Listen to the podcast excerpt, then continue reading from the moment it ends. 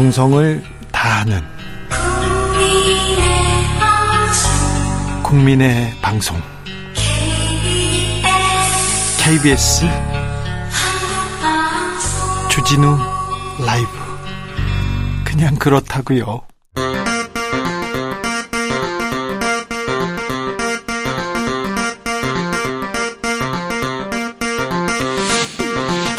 주진우 라이브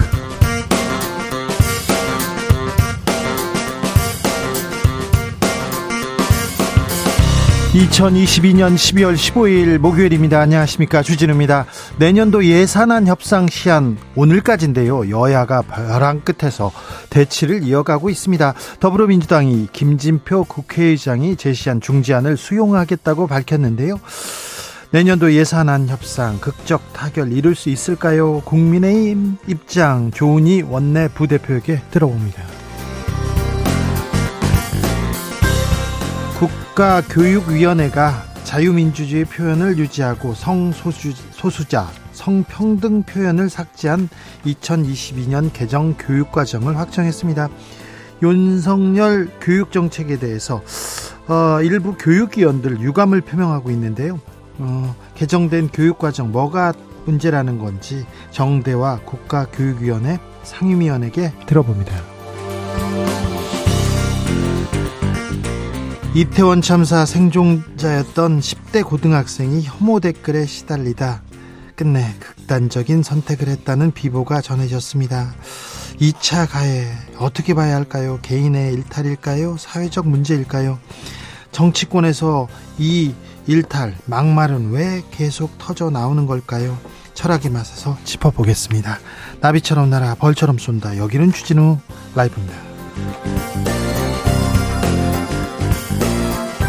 오늘도 자중차에 겸손하고 진정성 있게 여러분과 함께 하겠습니다.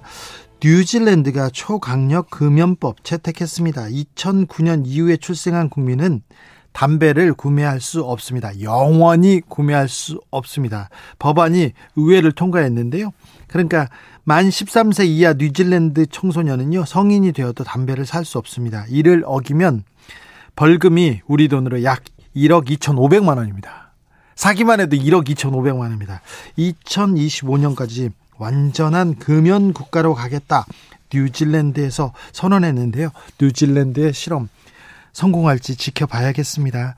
음, 옛날에는 담배 많이 피웠는데요. 사무실에서 다 담배를 피웠어요. 회의할 때도 그렇고. 비행기 타면요. 옆에서 피우고 그랬어요.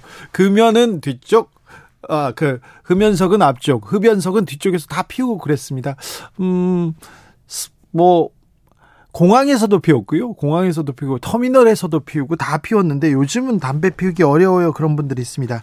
나의 금연 성공기 들어보겠습니다. 담배는 끊는 게 아니고 참는 거라고 어떻게 얘기하는 사람도 있고요. 어, 이렇게 맛있는 걸 왜 참아? 막 이렇게 얘기하는 사람도 있는데, 음, 자, 연말이니까 연초 내년을 위해서 건강 위해서 담배 끊으시라고 함께 응원해 드리겠습니다. 나 어떻게 이렇게 끊었다. 담배 끊은 사연 이렇게 보내주시면 됩니다. 나 술 어떻게 끊었다. 나 이 탄수화물 어떻게 끊었다. 다 좋습니다. 다 나의 끊은 사연 좀 들어보겠습니다. 나 애인 어떻게 끊었다. 이 얘기 네. 들어보겠습니다. 그런 분들이 많아가지고 연말에 샵 9730 짧은 문자 50원 긴 문자는 100원이고요. 콩으로 보내시면 무료입니다. 그럼 주진우 라이브 시작합니다.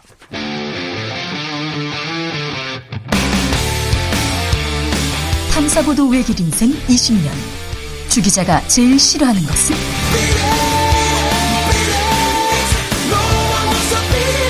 이 세상에서 비리와 부리가 사라지는 그날까지 오늘도 흔들림 없이 주진우 라이브와 함께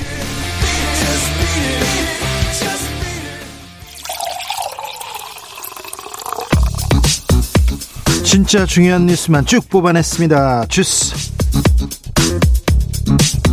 정상근 기자 어서 오세요. 안녕하십니까. 눈이 많이 왔습니다.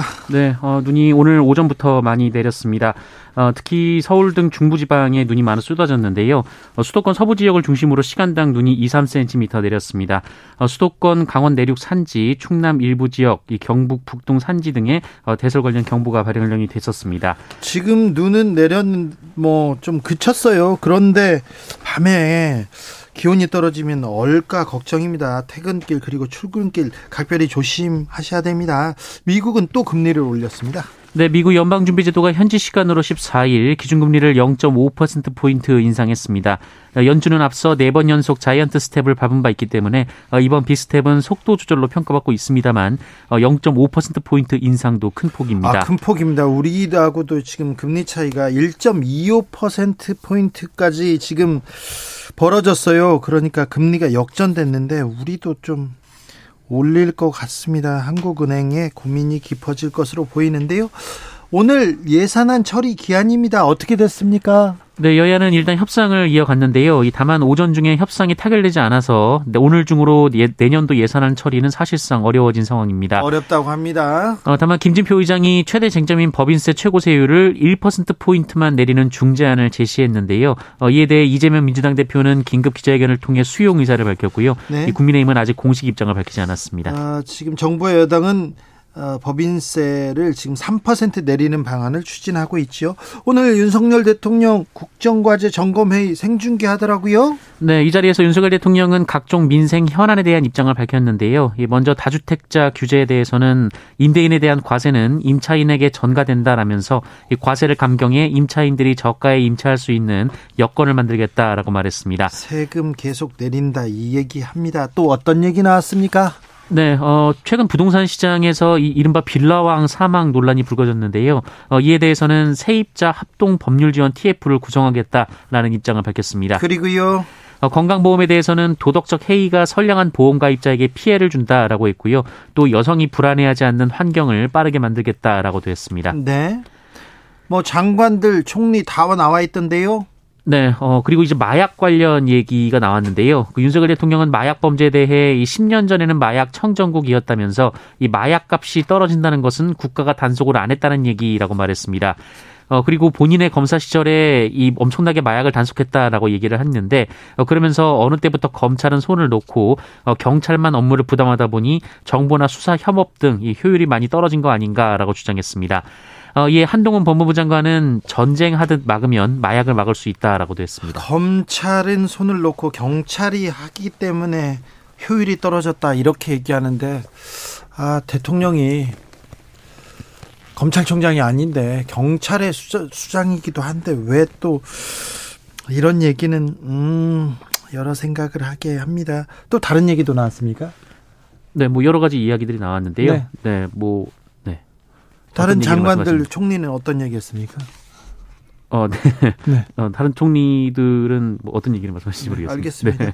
윤석열 대통령 국민의힘 전당대 룰에 대한 얘기를 했다는 보도가 나왔어요. 국민의힘 얘기를 대통령이 한다고요? 네, 윤석열 대통령이 차기 국민의힘 대표를 선출하는 전당대회에서 이 당원 투표 비중을 현행 70%에서 100%로 올리라는 취지의 언급을 했다고 경향신문이 오늘 보도했습니다. 윤핵관들의 얘기와 좀 괴를 같이 하는데요. 네, 얼마 전 이 정진석 그 비상대책위원장이 전당대회는 당원의 총의를 묻는 자리지 국민의 인기를 묻는 자리가 아니다라고 밝힌 바 있는데요. 이 배경에 윤석열 대통령의 의사가 반영됐다라는 것입니다. 어, 앞서 윤석열 대통령은 이준석 전 대표 관련 논란이 불거졌을 당시 당무에 개입하지 않는다라고 밝힌 바 있습니다. 그러게요. 대장동의 주범 김만배 씨 극단적인 선택을 해서 중환자실에 입원했습니다. 네, 대장동 개발 비리 의혹 사건으로 재판을 받고 있는 화천대유 자산관리 대주주 김만배 씨가 어젯밤 9시 50분경 도로에 주차된 승용차 안에서 극단적 선택을 시도했습니다.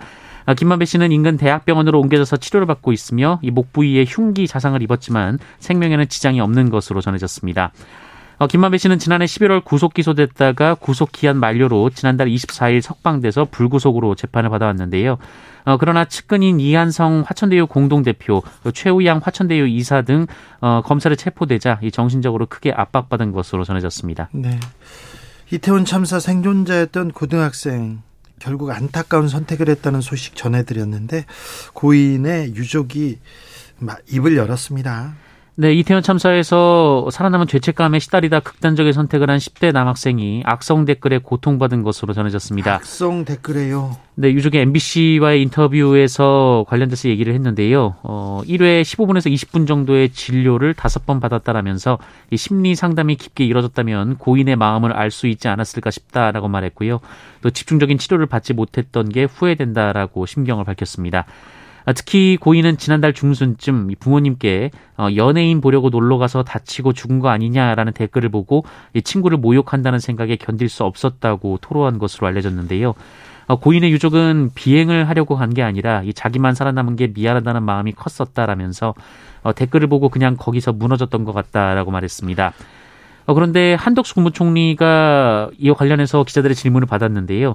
이 가슴 아픈 일이라면서도 이 정부의 지원 부족 문제는 없었을 것이다라고 말했고요. 이 본인이 치료 생각이 강했다면 좋았을 것이다라는 말을 하기도 했습니다. 본인의 치료 의지가 강하지 않아서 죽었다는 건가요?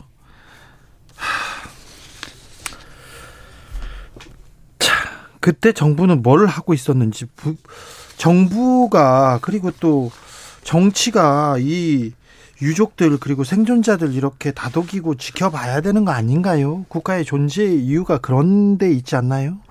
무심코 던지는 돌에 누군가는 피를 흘린다는 것 꼭 알아야 됩니다. 악플 그냥 달았어요. 아닙니다. 폭력일 수도 있고요.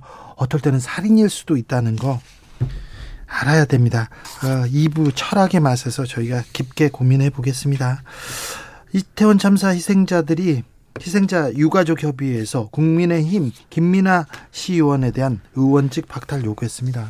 네, 이태원 참사 희생자 유가족 협의회 유족들과 민주사회를 위한 변호사 모임 경남 지부는 오늘 창원시 의회 앞에서 기자회견을 열고 참사 희생자와 유족들에 대한 막말을 일삼은 국민의힘 김민아 이 창원시 의원에 대한 의원직 제명을 촉구하는 한편 이 김민아 의원을 모욕 등의 혐의로 고소했습니다. 모욕적이죠. 유족들한테 모욕적이었을 거예요. 네, 한 유족은 도대체 무슨 생각으로 이런 망언을 했는지 잠을 한숨 잠도 못 잤다라고 했고요.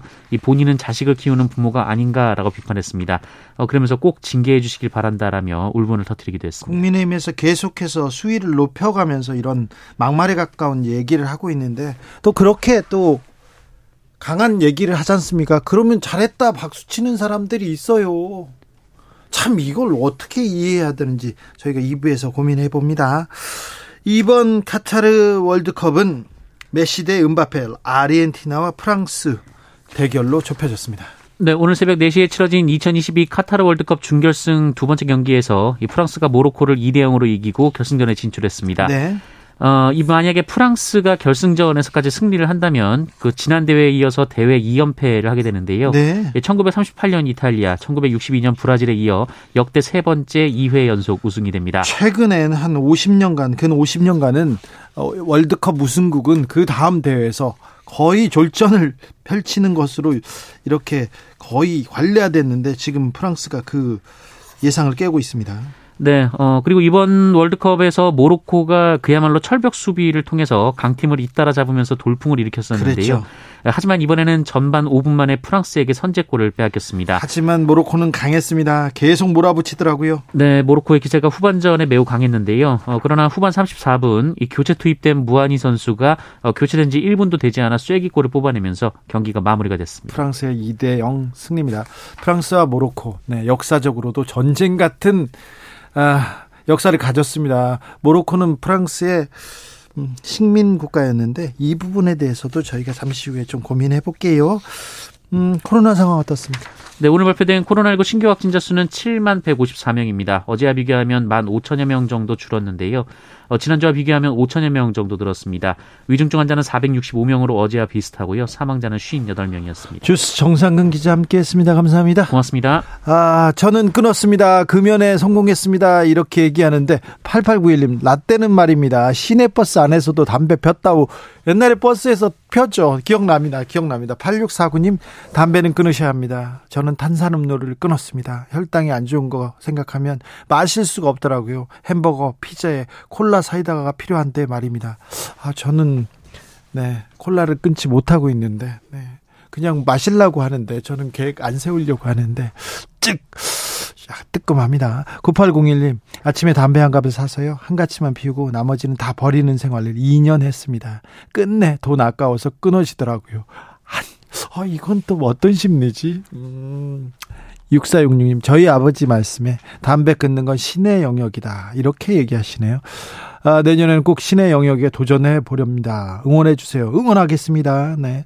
김한수님, 학창 시절에 담배를 피우다가 선생님한테 걸려가지고 징계받은 것을 하지 않고 징계받지 않고 회초리를 100대 맞고 담배를 끊고 지금까지 왔습니다. 아, 그렇습니까? 네. 잘하셨어요. 주부님, 5월 31일 세계 금연의 날에 끊어보자는 신념으로 그날 뚝 끊고 지금 15년째 금연 중입니다. 아유, 잘하셨어요. 잘하셨습니다. 네.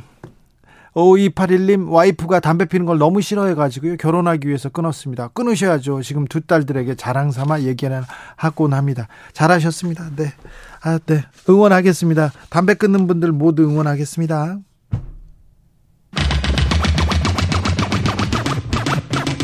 주진우 라이브.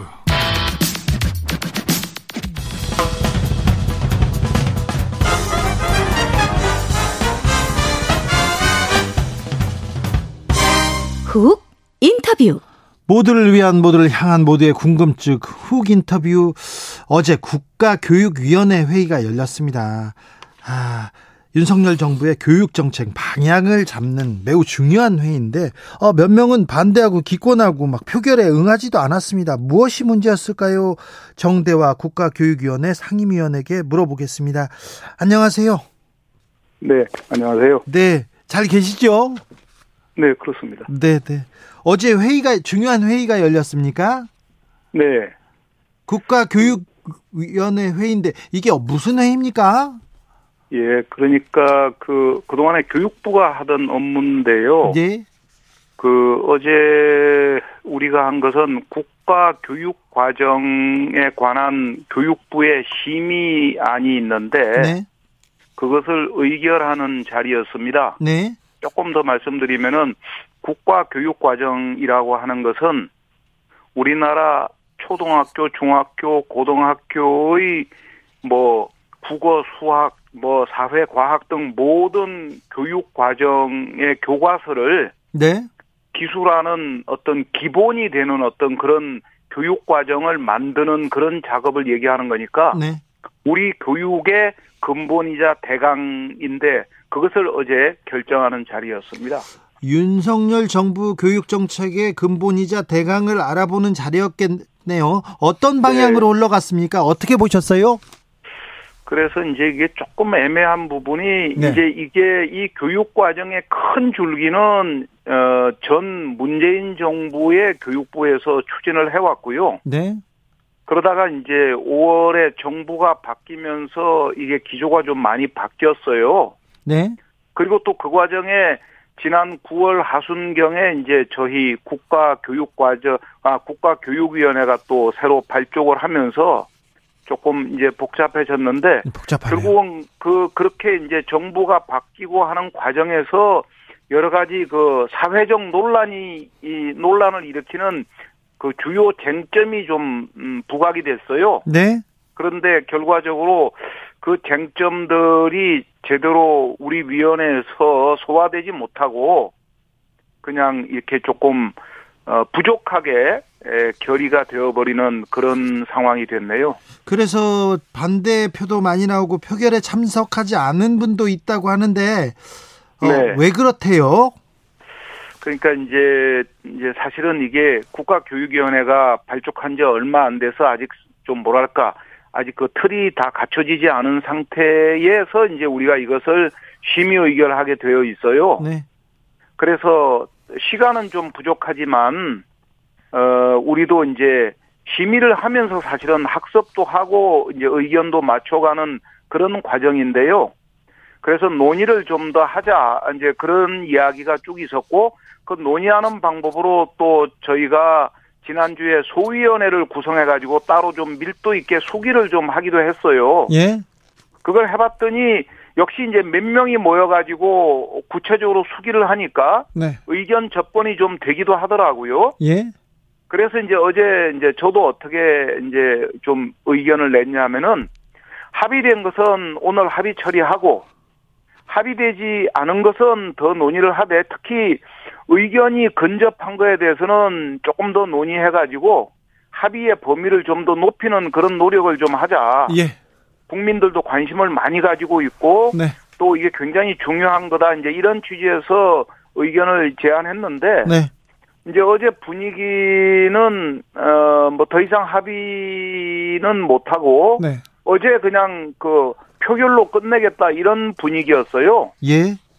그러니까 이제 아니 그 이것을 그렇게 하는 것은 좀 너무 무리하다. 예. 이 교육 과정에 관한 건데 네. 그래서 이런저런 이제 설왕설래가 있다가 네. 이렇게 말하자면은 추가적인 합의 협의 없이 이렇게 그냥 표결로 강행 처리하면은 그러면은 어, 이 논의에 참여하기 어렵다 이렇게 생각하는 사람들이 알겠습니다. 이제 차 어, 회의장을 이제 퇴장을 한 거죠. 네. 교수님을 비롯해서 네. 네. 알겠습니다. 아, 교육 문제는 얘기하는 것도 어렵습니다. 네. 일단 교육 문제는 어렵습니다, 교수님. 자, 그런데요. 네. 아, 박근혜 정권 때 교과서 문제, 역사 교과서 네. 국정화 네, 역사교 국정화 아. 문제. 그거에 대해서 좀 걱정하는 사람들이 있어요. 다시 그렇게 될지 않을까. 지금 네. 아, 쟁점이 됐던 역사 고등학교 한국사 과목에서 자유민주주의 표현 계속 이렇게 들어간다면서요?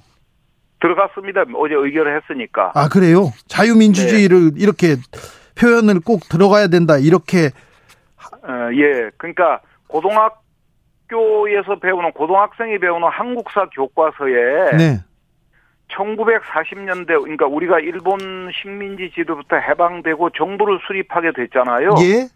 그 과정에서 예전에 이제 그 원래 그 원안에는 그냥 이제 냉전 체제 하에서 이제 뭐 여러저런 논란을 혼란을 겪으면서 대한민국 정부가 수립되었다 이렇게 기술되었는데 네.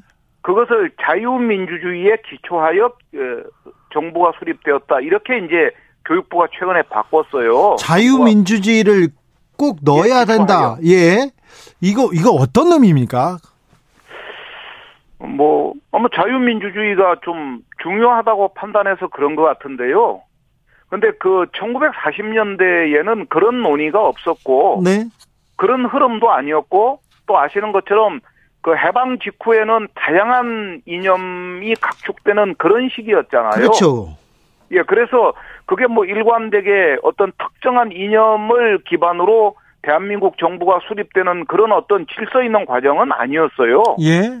그러니까 자유민주주의에 기초해서 정부가 수립되었다고 하는 것은 그건 사후적인 하나의 해석이지 예. 그게 그 당시의 역사에 맞는 것은 아니거든요. 자유민주주의란 얘기는 아, 전두환 박 전두환 박정희 시절 그리고 또 이명박 네. 박근혜 정부 시절에도 이런 단어를 이렇게 주창하진 않았던 것 같은데요. 예, 그런 것 같은데 이번에 그걸 그걸 꼭 넣어가지고 그것도 이제 그 원래 이 교과서의 집필본을 이제 짰던 전문가들이 전부 다 반대했거든요. 아 반대했어요. 예, 다 반대하고 그래서 이게 교육부에서 이 이것을 그 추가하는 과정에서도 여러 논란이 있었는데 예, 뭐 교육부에서 먼저 논란을 일으킨 것이긴 합니다만은 그러면 이제 우리 국가교육위원회에서 이것을 좀 좀 제대로 좀 바로잡아 주든지 정리를 해줘야 되는데 뭐 이제 그게 그렇게 하지 못하고 그냥 교육부안을 그대로 그 우리 국가교육위원회에서 그대로 그냥 수용해 버리는 형태가 되어서 어 이거 참 이게 걱정도 되고 네. 너무 좀 아쉽다는 생각이 듭니다. 자유민주주의 이 말이 그렇게 중요한지 계속해서 이렇게 왜 여기에 고집을 부릴까요? 예, 사실은 실질적인 의미가 없는데도 어 좀 뭐랄까 좀 이념적 어떤 지향성이 너무 강하게 이 교육 과정에 반영되는 것 아닌가 네. 싶어서 예. 사실 우려가 됩니다. 그러게요. 대통령이 주창하던 단어기 때문에 꼭 넣어야 된다 이런 이런 거 아닌가 이렇게 또 좀 생각해 보기도 합니다. 성평등 대신에 양성평등이란 용어를 사용합니까? 송소수자 표현은 삭제됐습니까? 어, 이- 아닙니다. 그 사실은 협의 과정에서 예. 이제 성평등이 원래 있었는데 지금 현재는 없어졌어요. 네. 그래서 성평등은 그건 사회에서 가장 중요한 문제니까 네. 그걸 이제 우리가 추가하자고 그 기술하자고 했는데 수용이 안 되니까 양보를 해서 양성평등을 넣자고 해서 의견 접번이 이루어졌는데요. 완전히 의견 접근이 이루어지지 않은 상태에서 결국은 성평등이고 양성평등이고 다 못 들어갔습니다. 아 그래요? 다 못 들어갔습니다. 사회적 예 사회적 소수자는 그 어, 기술이 있는데 성소수자도 역시 빠져버렸고요. 예. 아 이렇게 음, 성소수자도 빠졌어요. 아예. 네, 또 사실은 그 최근에 이제 기후 위기가 굉장히 강조가 되잖아요. 네. 그래서 이제 그 기후 전환, 그러니까 저 생태 전환 교육을 체계적으로 강조할 필요가 있다 싶어서 이제 원래 이제 연구진의 안에 그게 들어가 있었고 네. 생태 전환 교육이라고 하는 것은 우리 교육 기본법에도 있는 용어인데요. 네. 또 그걸 또어이저좀 이렇게 많이 빼버렸어요. 네. 그래서 그러지 말고 정 전환이라는 말이 마음에 안 들면은 생태 환경 교육으로 고치자 그래가지고 상당한 의견 접근이 이루어졌고 그래서 조금만 더 논의를 하면은 그것도 합의가 가능했는데 네. 그것도 더 이상 합의가 안 되다 보니까 그것도 그냥 또 빠져버리는 또 이런 형태가 되어버리네요. 노동자 대신 근로자라는 표현을 사용하려 하기로 했습니까? 원래 이제 노동자라는 용어가 있었고요. 예. 근데 그것도 이제 그 이제 지난번에 이제 정부 교체 이후에 다 빠져가지고 이제 노동자를 이제 홍길동식으로 표현하면요. 네. 노동자를 노동자라 부르지 못하고 그러니까 근로자라 부르고 노동을 노동이라 하지 못하고 근로라고 하고 뭐 이런 형국이 되어버렸습니다. 그러니까 이게 사실은 일반적으로 언론과 학교와 일상생활에서 노동자, 노동조합, 노동투쟁, 노동운동은 다 쓰는 용어인데 네. 그 용어가 교과서에는 못 실리게 된 겁니다. 아 그렇습니까? 노동자가 교과서에 실리지 못한다. 이걸 또 어떻게 봐야 네. 될지. 윤석열 정부 정 윤석열 정부의 교육 정책 아, 앞으로 어떤 방향으로 이렇게 흘러갈지 좀 아, 알려주십시오. 그 뭐 제가 교육부가 아니어서요. 그걸 뭐 제가 말씀드리기는 좀 그렇고요. 다만 이제 이미 그 정부 출범한 이후에 뭐 그 디지털 백만 인재 양성이라든지 네. 또는 뭐 대통령께서 교육부도 경제 부서다 이렇게 에, 말씀하신 게 있잖아요. 네. 그래서 이제 사실 교육이 두 측면이 있는데요. 하나는 인성을 인성과 교양과 민주 시민의 자질을 함양하는 그런 측면이 있고요. 예.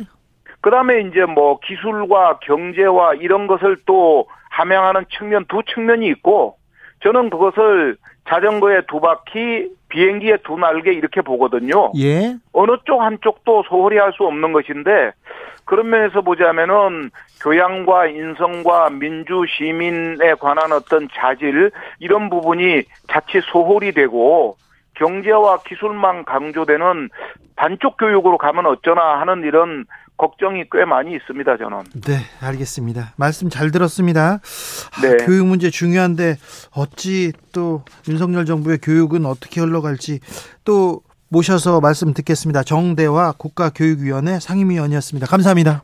감사합니다. 교통정보센터 다녀오겠습니다. 유하영 씨.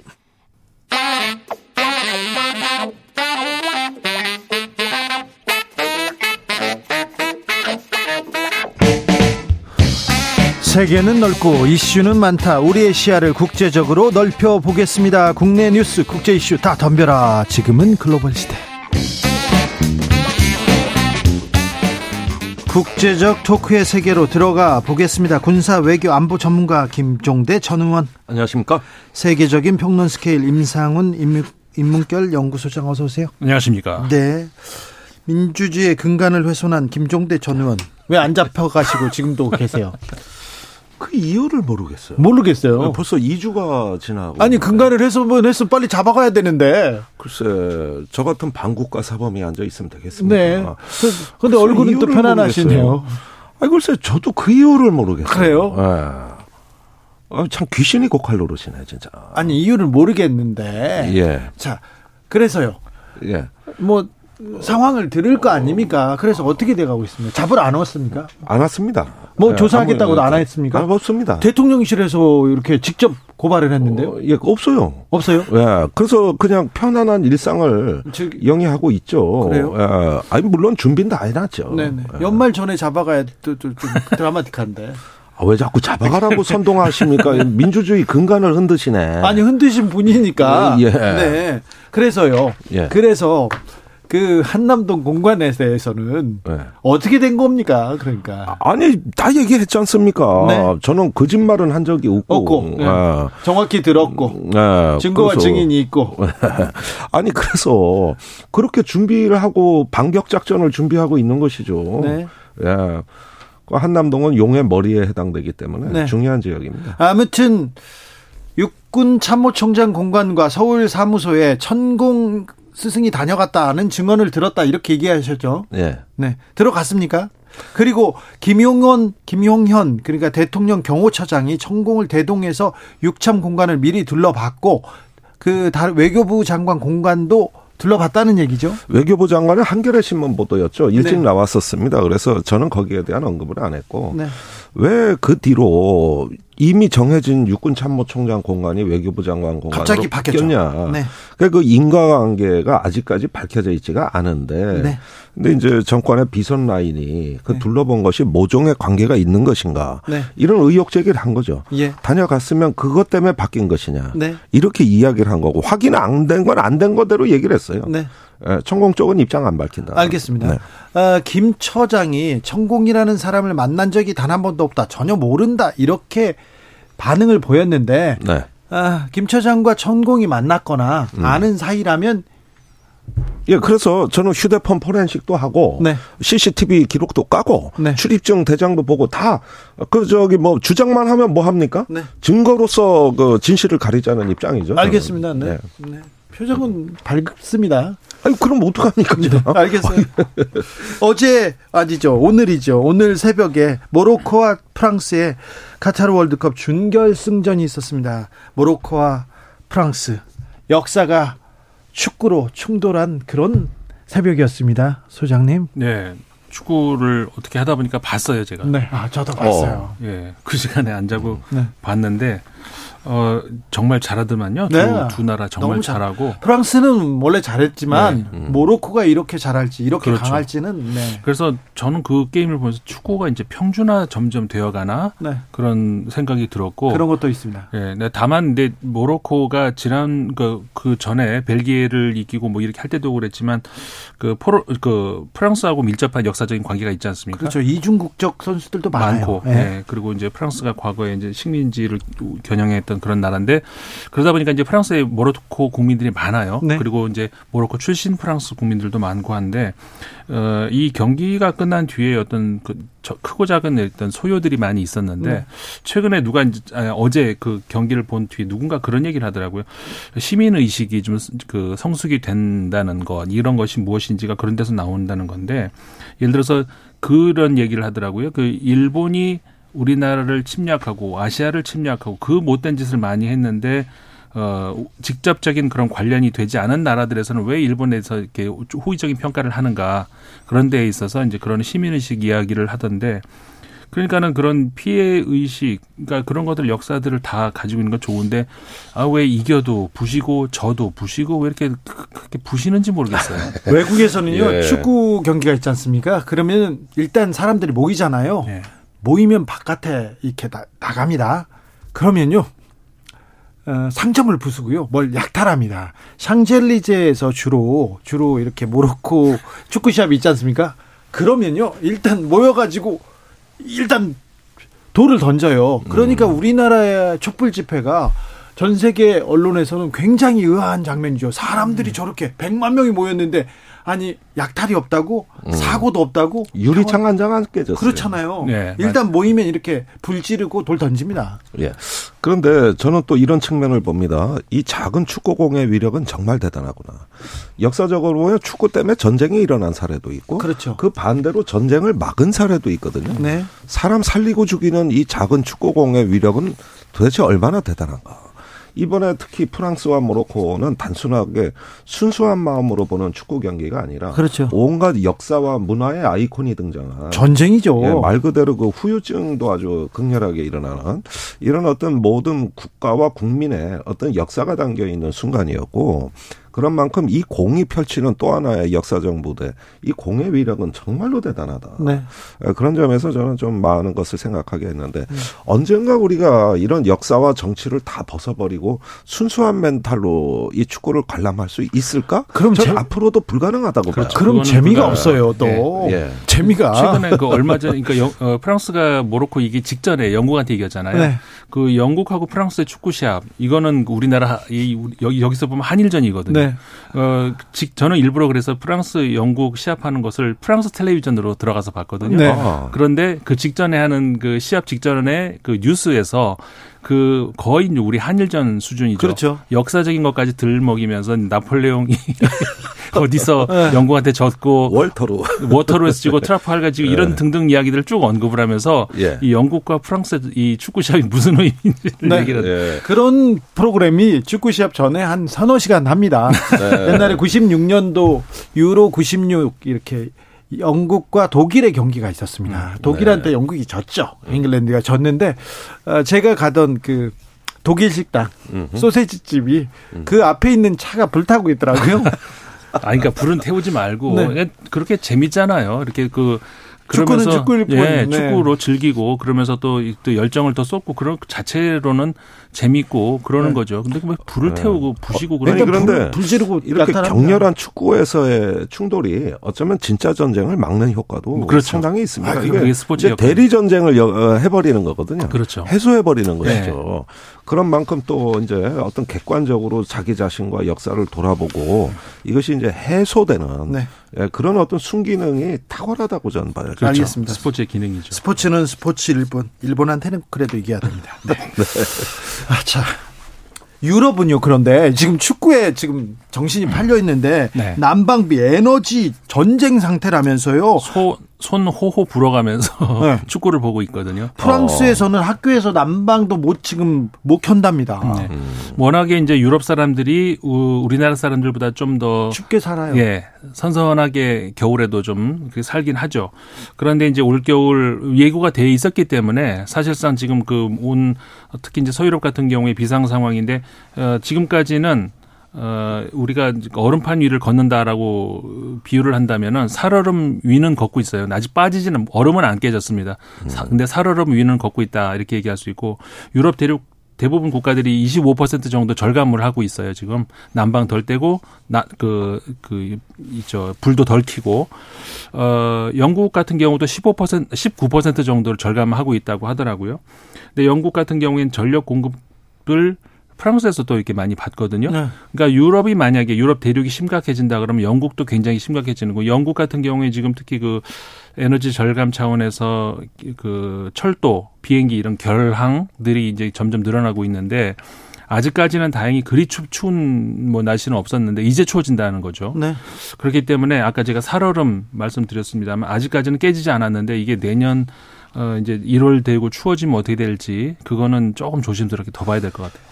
김종대 의원님, 네. 주한미군이 우주군을 창설한다 뭐 네. 얘기 나왔는데 이게 무슨 말입니까?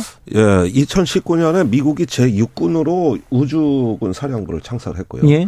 그 뒤에 인도 태평양 사령부의 예하부대로 네. 우주군 사령부가 창설돼 있습니다. 예. 그것이 이제 최근에 미, 한국과 일본에서 우주 작전 부대로 또 그 예하 부대로 창설되는 거거든요. 그러면 이제 사람들이 오늘 제가 기사를 쭉 보니까 약간 좀 방향을 잘못 찍고 있다는 느낌이 드는 것이 네. 이게 북핵 미사일 대비 미사일 방어로 가기 위한 어떤 맥락으로 우주군 사령부를 보는 시각들이 많더라고요. 네. 근데 아직은 아닙니다. 그런 차원보다는 이번에 우주 군 사령부의 주요한 미션은 그 SDA라고 하는 건데 그 space domain awareness 그러니까 우주 상황 인식 정보 체계 구축입니다. 이거는 우주의 모든 유성, 쓰레기, 위성, 그다음에 우주 발사체를 다 감시하는 글로벌 네트워크 구성 차원이라고 볼 수가 있는 거예요. 네. 반면에 미사일 방어는 미 육군이나 공군이 주로 지상에서 하는 임무입니다. 우주의 지원을 받아가지고. 근데 우주군의 정체성은 우주 자체가 전쟁터지 우주는 더 이상 지상 작전을 지원하는 부서가 아니다. 그래서 독립을 한 거거든요. 그러니까 우주에서 거기서 전쟁터고 거기서 상황을 해결해야 된다고 믿는 사람들이에요.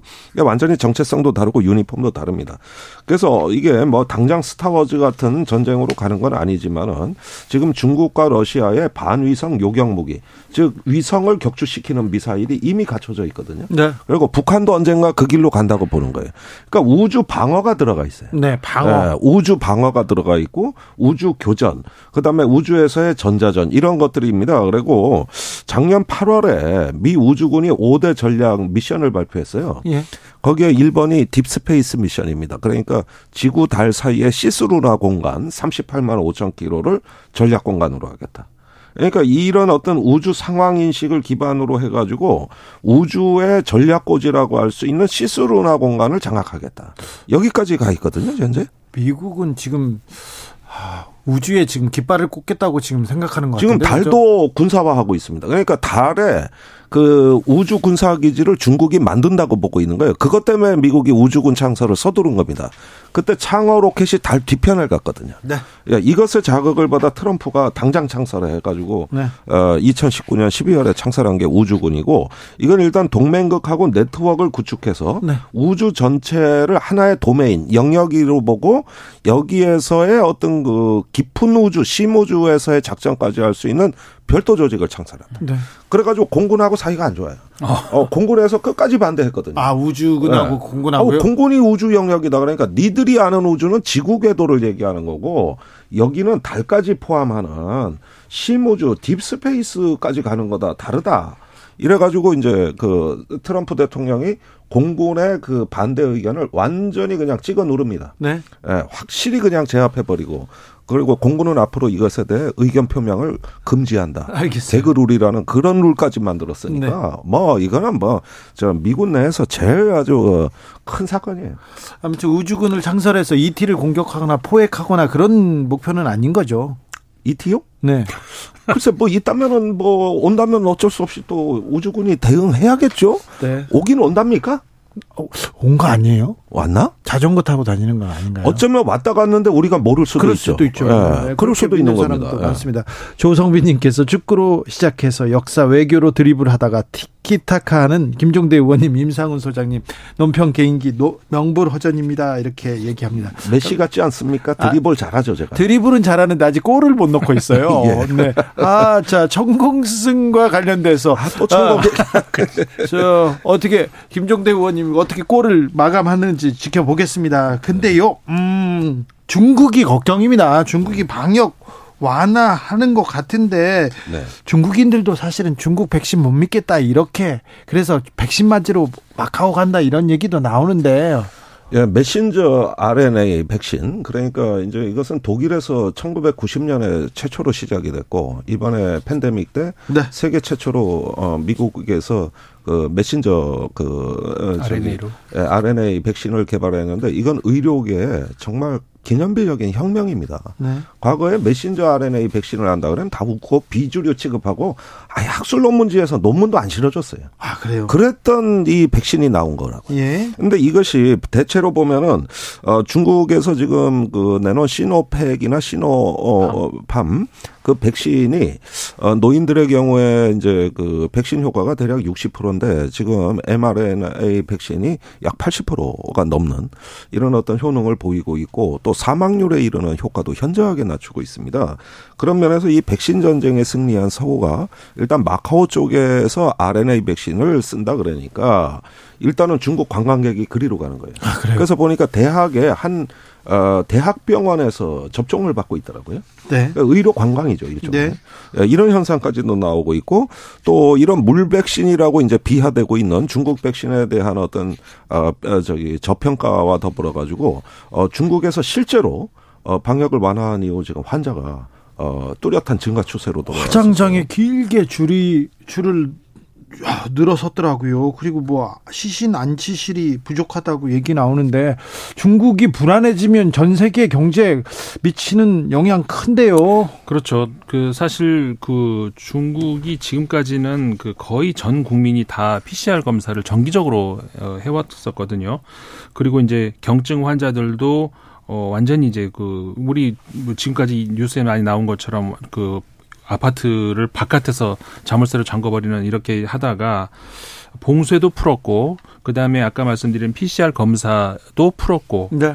어 경증 그리고 이제 무증상 이 확진자의 경우에는 그 그냥 자택에서 그냥 혼자 알아서 격리하도록 이렇게 돼 있고. 근데 이게 갑자기 바뀐 것이 그러니까는 뭐라고 할까요? 연착륙을 해야 되는데 그, 그 실패했다. 거의 추락 수준으로 갑자기 가다 툭 떨어지는 그런 상황으로 갑자기 변 변화가 됐거든요. 그렇게 되면서 이제 국민들의 그 심리적인 불안감 같은 것들도 굉장히 커지는 것이고. 그러니까는 백신도 못 믿겠는데 이제 외국으로 그 돈이 있, 그것도 있는 사람들이 하는 할 수 있는 일이죠. 어, 심리적인 불안감들이 굉장히 커지고 있는 그런 상태에서 그이이 확진자 규모도 갑자기 지금 확 늘어나고 있는 그런 상태거든요.